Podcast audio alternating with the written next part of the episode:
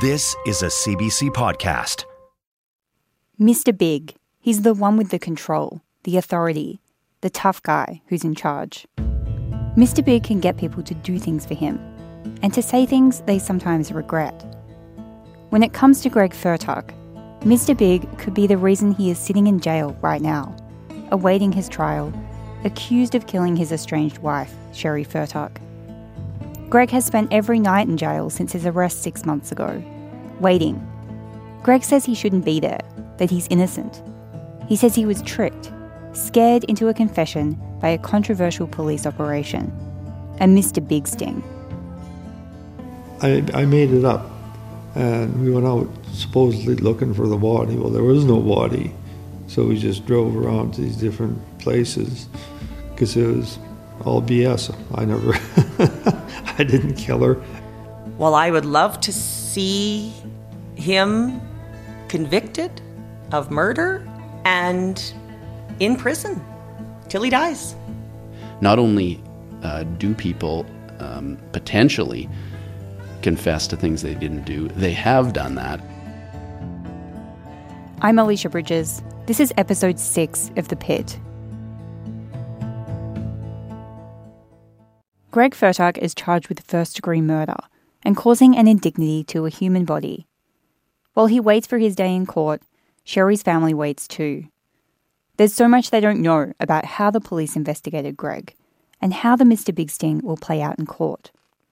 I think because they are controversial, I'm really crossing my fingers and hoping that they did it all the right ways and did it legally and, you know, so that it, it can be admissible in court.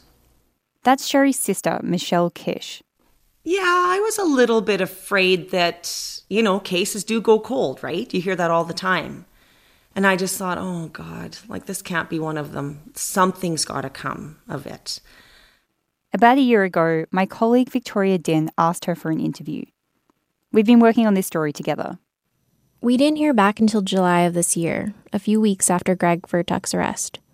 Michelle sent us an email after listening to the podcast. She told us she wasn't comfortable talking to us when we first made contact.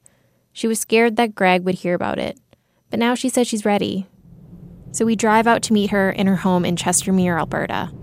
It's about six hours from Saskatoon. We drive into a snowstorm. How are you feeling about his blizzard, Victoria? I'm super stressed and I hate it. But the storm is over when we arrive at Michelle's the next morning. It's a quiet neighborhood. The street is almost silent. Hello, ladies. Hi. Michelle answers the door and she greets us with such a warmth that it reminds us of her mum, Julianne. She's carrying a giant Tim Hortons coffee cup and has her hair whipped up in a top knot. Her kitchen is sleek and modern. We sit down at the table. She tells us it was hard listening to the podcast, and especially difficult hearing her mum, Julianne, who died in 2018. It was sad. Because, of course, when I listened to it, my mum was already gone, right? I mean, I guess it was nice hearing my mum's voice, sort of one last time. But, uh, but yeah, it made me sad. It made me sad that that that this was her child, her her oldest daughter. You know that this has happened to, and I don't know that any parent would ever get over that, right? It's clear that family means a lot to Michelle. Her home is filled with family photos, just like her mom's. Michelle tells us about her memories of Sheree from when they were growing up on the farm. She says Sheree was the responsible older sister, a protector for the younger siblings. She would go to the parties and stuff, but like, I think she typically came home at curfew and whatever. She played sports. She was good at it. She was smart in school, for sure, got really high marks. But boyfriends, no, she didn't. She, well, I don't think she dated anybody until she married Greg, honestly. Michelle says Sheree was happy when she first met Greg, but later she remembers he would call her names. She says it hurt to see that happening. That's probably one of my biggest regrets is that I didn't maybe offer an ear more often or um, ask her about it. I mean, we knew what was going on. And I, I'm sure she knew how we felt. But I, like, I do regret that I didn't, I don't know, try to help more. I don't know. I guess you just figure everybody deals with their own situations and that's life, right?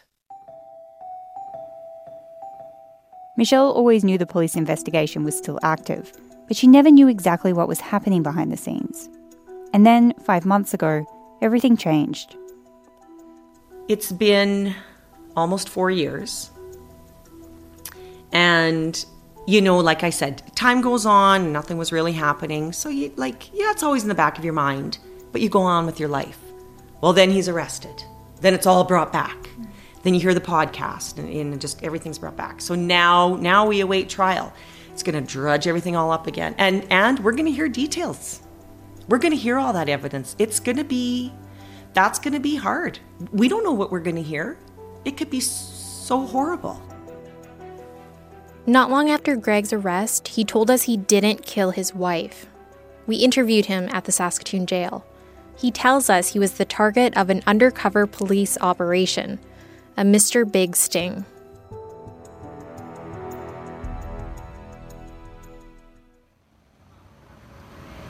Okay, I guess we'll just start by having you spell your first and last name for the record. Cory, C O R Y, Bliss, B L I S S.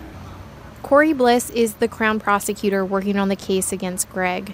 That's him talking with reporters outside the courthouse in Saskatoon back in July. Uh, you know, all I think I can tell you is this has been a, an example of a, a very complex investigation. Uh, full credit is due to the RCMP uh, for uh, never giving up, for continuing to uh, search for the truth, and uh, in this matter, the truth will come out. Cory didn't get into specifics, but Greg did tell us that the police tricked him into thinking they were members of a criminal organization, something like the mob. They wanted him to share details about what happened to Sheree. When he told them he, quote, got rid of her, they charged him with first degree murder. Greg says it was all a lie. I, I got intimidated and I was afraid for my life. He says he made it up because he was scared. Mr. Big operations were invented in Canada in the 90s. Since then, they've been used hundreds of times. They're not allowed in the US or Britain, but they have been used in Australia. In Canada, they have an extremely high success rate. They've been criticised for inducing false confessions, but they've also helped convict murderers in cold cases. Interestingly, Mr. Big Stings aren't new to Michelle. I knew about these oper- these sting operations because it just so happened that one of my clients here in Chestermere, uh, there was a, an, a, same thing like a, a, murder in her family or whatever, distant family or whatever, and and um, so she was telling me about this Mr. Big operation that they did, and and he was caught, and I'm like, wow. So then I said to her, I said, I wonder if they'll do something like that with this investigation. She says, well, hopefully, because she said it's it's been proven to work and and whatnot. When we hadn't heard anything, I got to thinking, hmm, I wonder if they are doing like a, a sting operation. So basically, a year went by, and then Greg was arrested, and that's when we found out, you know, about the sting operation. Mr. Big, and I'm like, oh my God. I right away texted my client. I said, You're not going to believe this. this is what they did. She's like, No way. And I, so, anyway, so I was like, Yes, you know. So, hopefully, it is admissible in court and and it works. Michelle still doesn't know all the details of the police investigation into her sister's case. So she has a lot of questions about Greg and the police operation and how it's going to play out in court. Like, why would someone keep hanging out with the undercover cops if they thought they were criminals? And why would a person confess if they didn't do it? We want to know more about Mr. Big Stings too, and why they're so controversial. Not all of our questions have answers, at least not yet. But there's a lot we can learn from previous Mr. Big cases. So we start with a guy who knows them well. My name is Brian Pfefferle, and I've been a lawyer in Saskatoon for the last 12 years, primarily practicing criminal defense work. Brian has defended three people charged with serious crimes after a Mr. Big operation. He's consulted on other cases too. The way I'd describe a, a Mr. Big Sting to someone uh, that hasn't experienced it before, it's it's essentially a situation where the police act as undercover agents. They have a series of fictitious scenarios where they would try to convince a potential subject that they're part of a fictitious criminal organization. The purpose behind it would be to gain the trust of the subject and then have the subject ultimately um, develop such a trust where they'll say things to the undercover operators that can later be used against them in a criminal prosecution. The storylines and scenarios for some are almost carbon copies of each other. Each operation starts with an introduction to the target, it seems like a chance meeting. These can be really elaborate and pretty clever. In one case, the undercover officers pretended to be doing a survey. They encouraged the suspect's wife to enter a competition. The grand prize was an overnight stay at a hotel, dinner at a steakhouse, cash, and tickets to a professional hockey game. Of course, they won. They travelled by limo to the game with the other winners. But the whole thing was a setup. Everyone else in the car was an undercover officer. That's an example of a first meeting. Then there would be another meet, which is often related to the first meet, where they're trying to make some sort of connection, usually employment wise, by promising that the individual would be given some sort of employment or position with the fictitious organization. Greg Fertuck says he was offered a paid job driving cars from point A to point B. Police have used that same tactic in other cases. Then there tends to be sort of various scenarios where they're trying to impress the subject, whether that's taking them to fancy restaurants, fancy bars, getting bottle service, flying them to places like Vancouver or Calgary or Montreal. Then there's often scenarios involving members of the organization getting into trouble but then getting out of trouble. This is sometimes referred to as the violent incident. Remember Greg Fertuck's story about someone killing a girl? I kind of thought they were criminals because this one guy killed his girlfriend and I know he had blood all over him, scratches on his face. And this guy from Vancouver got rid of everything. He's sort of a cleanup guy.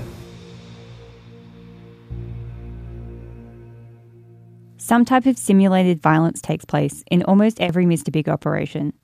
The scenario is tailored to suit the specifics of the case. Take cases where the target of the Mr. Big sting is accused of killing a woman. Often they use scenarios that involve violence against a woman. It makes that sort of attitude seem acceptable, and it lets the target know that the organisation has the capacity to clean up if one of their own kills a woman. As the operation ramps up, the suspect is made to feel like the police are closing in. Sometimes it's through contact with uniformed officers. Meanwhile, the undercover police get closer to the suspect. I've had situations where the people fall fall in love essentially with the various characters, not in a romantic sense, but in a friendship sense, where they're the, oftentimes the best friends they've ever had in their life are, are these fictitious friends, which is uh, I think we can all appreciate quite quite sad. By the end of the operation, it's possible that dozens of scenarios have been played out. Finally, the suspect meets the fictitious Mr. Big, the boss of the organization. That's when the crime boss asks the suspect to tell all in some cases, they have told the suspect they can protect them from going to jail. They tell the suspect they don't have to take their help. They're given chances to turn it down along the way.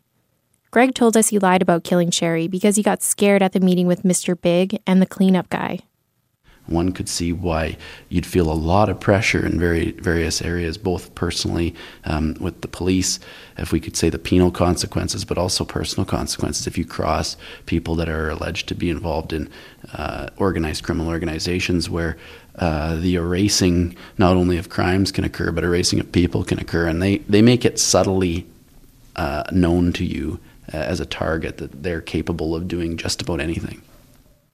Mr. Big Stings often lead to confessions. Or, if they have the information, the suspect might lead the police to evidence. That could be the victim's body, a murder weapon, or other forensic evidence that can be used against them in court. Convictions are high, acquittals are rare. Defense lawyers like Brian know this when they take on a case. I've never been able to um, convince a jury that, that there was a, uh, a, a false confession made.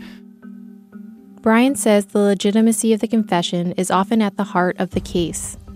When he's working on these cases, he's working for the accused, so naturally, he's looking for problems with the Mr. Big Sting. His approach is to compare and contrast the confessions with the facts. He's looking for holes in the confession. What parts of it might not be true? He sees other problems with Mr. Big Stings.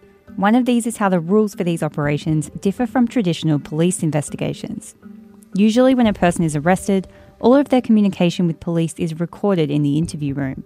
But in a Mr. Big Sting, it's usually only the final interview and the confession that's recorded. Then there's the law. A confession has to be made of free will. That means there can't be any threats or promises made to get the suspect to confess. The problem with Mr. Biggs at their core is that they're based on exactly those things. Not necessarily uh, direct threats, but there's this subtle threat of this organization being pretty bad.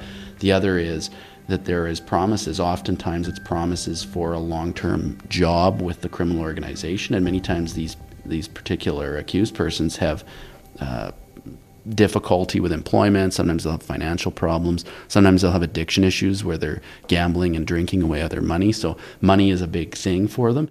And of course, Brian Pfefferle brings up the unreliability of confessions. Not only uh, do people um, potentially confess to things they didn't do, they have done that, and we've proven through other wrongful conviction inquiries and, and other cases that in fact they have confessed wrongfully, and that's why the protections have been put in place for it. Juries are instructed now on Mr. Big cases specifically that wrongful conviction inquiries have demonstrated that people have falsely confessed, and it's up to them to determine. But confession evidence remains the most damning type of evidence you can get. It's worse than video evidence, in my view. If you've confessed to something, especially something that's embarrassing or going to get you in trouble, most people believe you did it. In some cases, for the families of the victims, Mr. Big could be the only way to seek justice for their loved ones. If you thought the case might go cold otherwise, it makes sense you'd want the police to use every trick in the book to make an arrest. Sheree's sister Michelle knows it's a complicated case, but she has confidence in the RCMP. And I truly think that they have a lot more evidence than we know of, right? I don't think they would have made an arrest without being sure you get one kick at the cat, right? So I I really think that they they know what they're doing and that they've got enough evidence. What would you think would be the best possible outcome now? What would you like to see happen?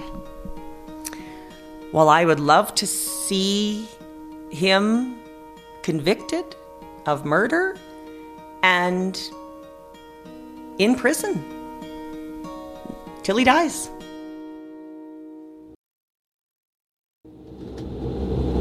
We appreciate your help in ensuring a safe and comfortable flight. We're on our way to the School of Criminology at Simon Fraser University. Victoria and I want to speak to experts in the field. This School of Criminology is one of the largest in Canada. During the course of my career, I've uh, written extensively about uh, homicide and drug policy. I wrote a book about uh, a case that involved a Mr. Big Sting. Neil Boyd is a professor here.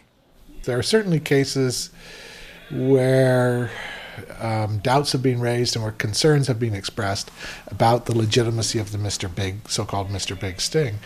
But there are circumstances um, in which it can be very helpful. It's very difficult to find evidence. Um, I just think you have to look, be very careful because sometimes people do confess to things that they haven't done. It's not that common, but um, but but it does happen. Is there enough regulation to make sure that that happens? And are there ways to, to make sure that the police are as careful as they should be? There has um, emerged a body of case law, and so it's really up to the courts to look at that case law and uh, make uh, judgments as to whether or not um, the guidelines that have been set out have been followed in the particular case. And so, uh, with a case such as the one uh, just outside of Saskatoon, you're going to be looking, or the, the court will ultimately be responsible for determining whether or not what the police did was within the uh, boundaries of appropriate conduct.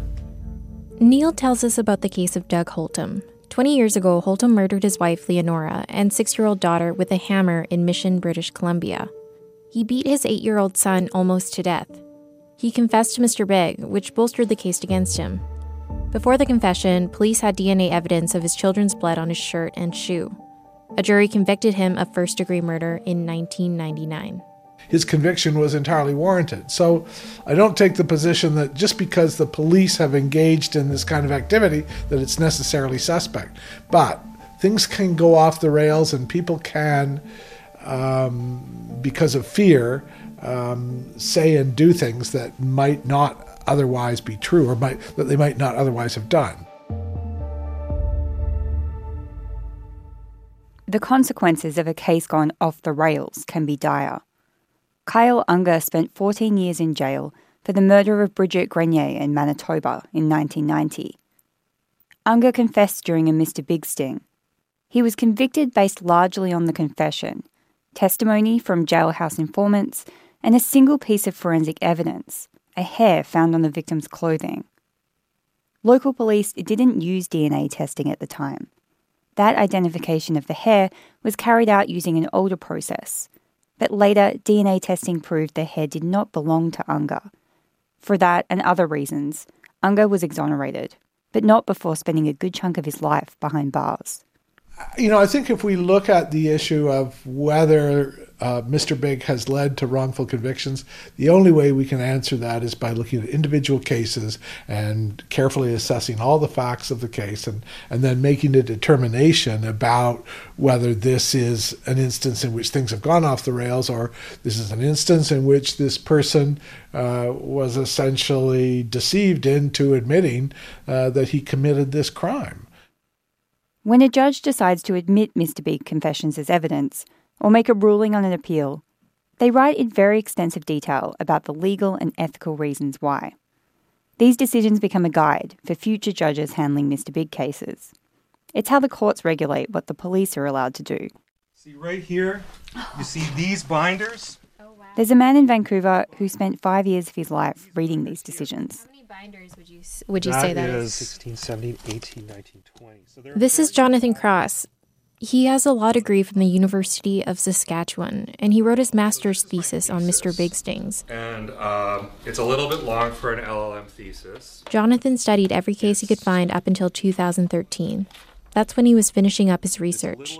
He ended up deciding life as a criminal defense lawyer just wasn't for him, but he still keeps more than 100 cases and binders at the bottom of his office closet. I figure I've got space for them, so why not? Case 32. This is Grandinetti. Actually, that's that's a big. Jonathan says he can't believe the dramatic stories in these papers. Some could be the plot to an action movie or a crime drama. Each one is part of a Mr. Big deception carried out by the police. Many are the reason for someone serving a long prison sentence. When he finished writing his thesis back in 2013, Jonathan couldn't believe what the police used to do in Mr. Big Stings. He thought judges in some cases accepted confessions they shouldn't have. Like it's completely nuts. I I just don't get it how like this whole thing could kind of develop. I mean, it's important to like solve murders. I mean, it really is. And and this kind of offers a resolution.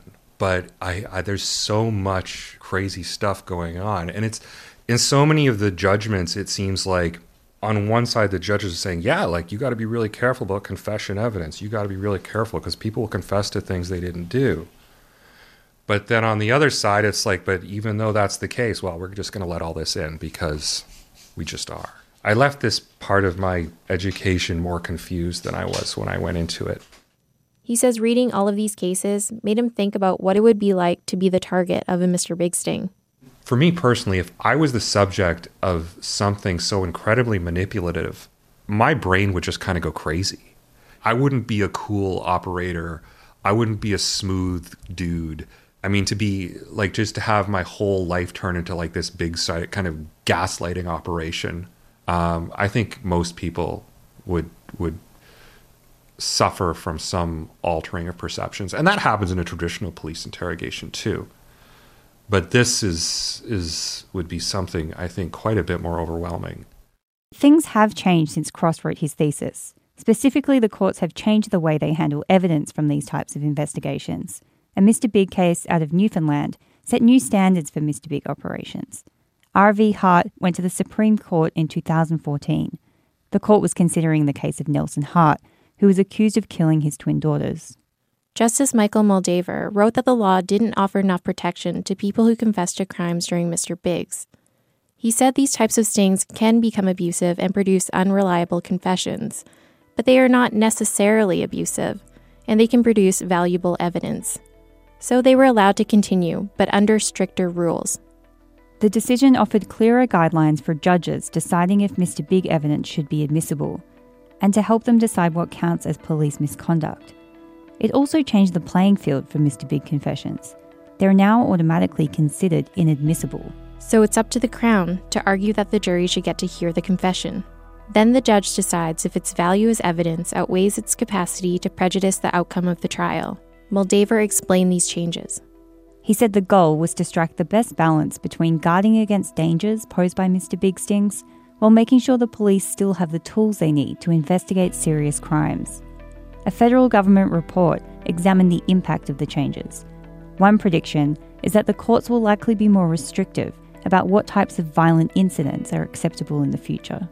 So it is the court's responsibility to find a balance that considers the rights of the accused and the need to seek justice. What about the police? How are they adapting their operations to fall within the new guidelines? We asked the RCMP in Saskatchewan to talk to us about why they use Mr. Big Stings and to address some of the criticisms of the technique. A spokesperson replied by email to say they do not discuss investigational techniques, especially the ones they're still using. And that was pretty much it.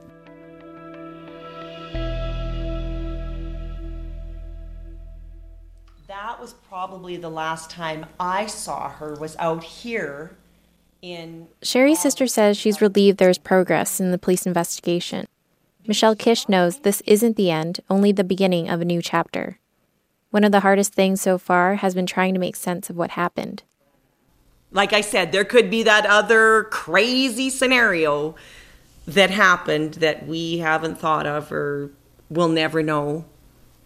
You know, the aliens, which I laugh about that because, like, I really don't think that that's what happened. But, but you know, when you're in these situations, your mind does go everywhere. It goes to every possible scenario. Yeah. Because you're trying to figure it out. Like, God, what else could be and where else? And and you know, even to this day, this all still seems very surreal. Mm-hmm. Right? Like you see this on the news or something pops up and you know, and, and there's my sister's pictures, I'm thinking, oh my God, like this is this is us. This is my sister not just a Facebook post of someone went missing or whatever. Like like now it's my sister. And so when I was home in Saskatchewan in August, we were literally driving past the pit, uh, coming back from our family reunion. And so I told my my sisters that I wanted to, or my sister that I wanted to stop in and seeing the location and knowing that that's where she kind of last was. You know, yeah, it was sad. Sad knowing that that possibly is where her life ended. Michelle says she still thinks about how Sheree's disappearance affected their mom. She says the stress of losing Sheree played a big part in her mom's death. Like I said, my mom's an angel. I think from heaven, she made something happen. She, yep, she was in on it and trying to get this figured out because I think she she she needs there to be answers. And I, I kind of I wished I wished she had gotten some kind of answers before she passed away. Sheree disappeared on December 7th. I ask if the family has plans for that day. No, because I don't know. Well, she she hasn't been deemed deceased yet. I think we're all waiting until we can have a maybe like a proper funeral for Sheree. It, I don't know. What do you do?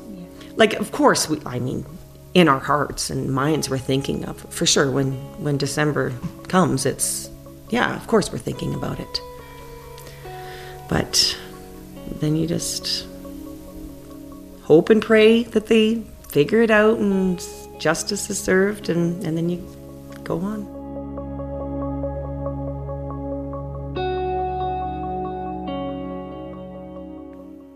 on the next episode of The Pit. Uh, anytime there's a murder charge before a body is found is is very surprising to me. So obviously the, the, the, the, biggest issue with recovering human remains that have been put outside is the interference with the scavengers. So the the bigger the scavenger, the more the ability they have to move it. I'm still hoping that, you know, at some point her remains are found, you know, so we can all have closure. The Pit is a CBC investigative podcast. The story was written, produced, and mixed by Victoria Dinh and me, Alicia Bridges. Our senior producer is Corrine Larson. Editorial guidance came from Paul Dornstauder and David Hutton. Additional help from Karen Yeski, Courtney Markowicz, and Keisha Williams. If you enjoyed this podcast, please leave a review on Apple Podcasts or just tell your friends. You can also contact us directly by emailing thepit at cbc.ca.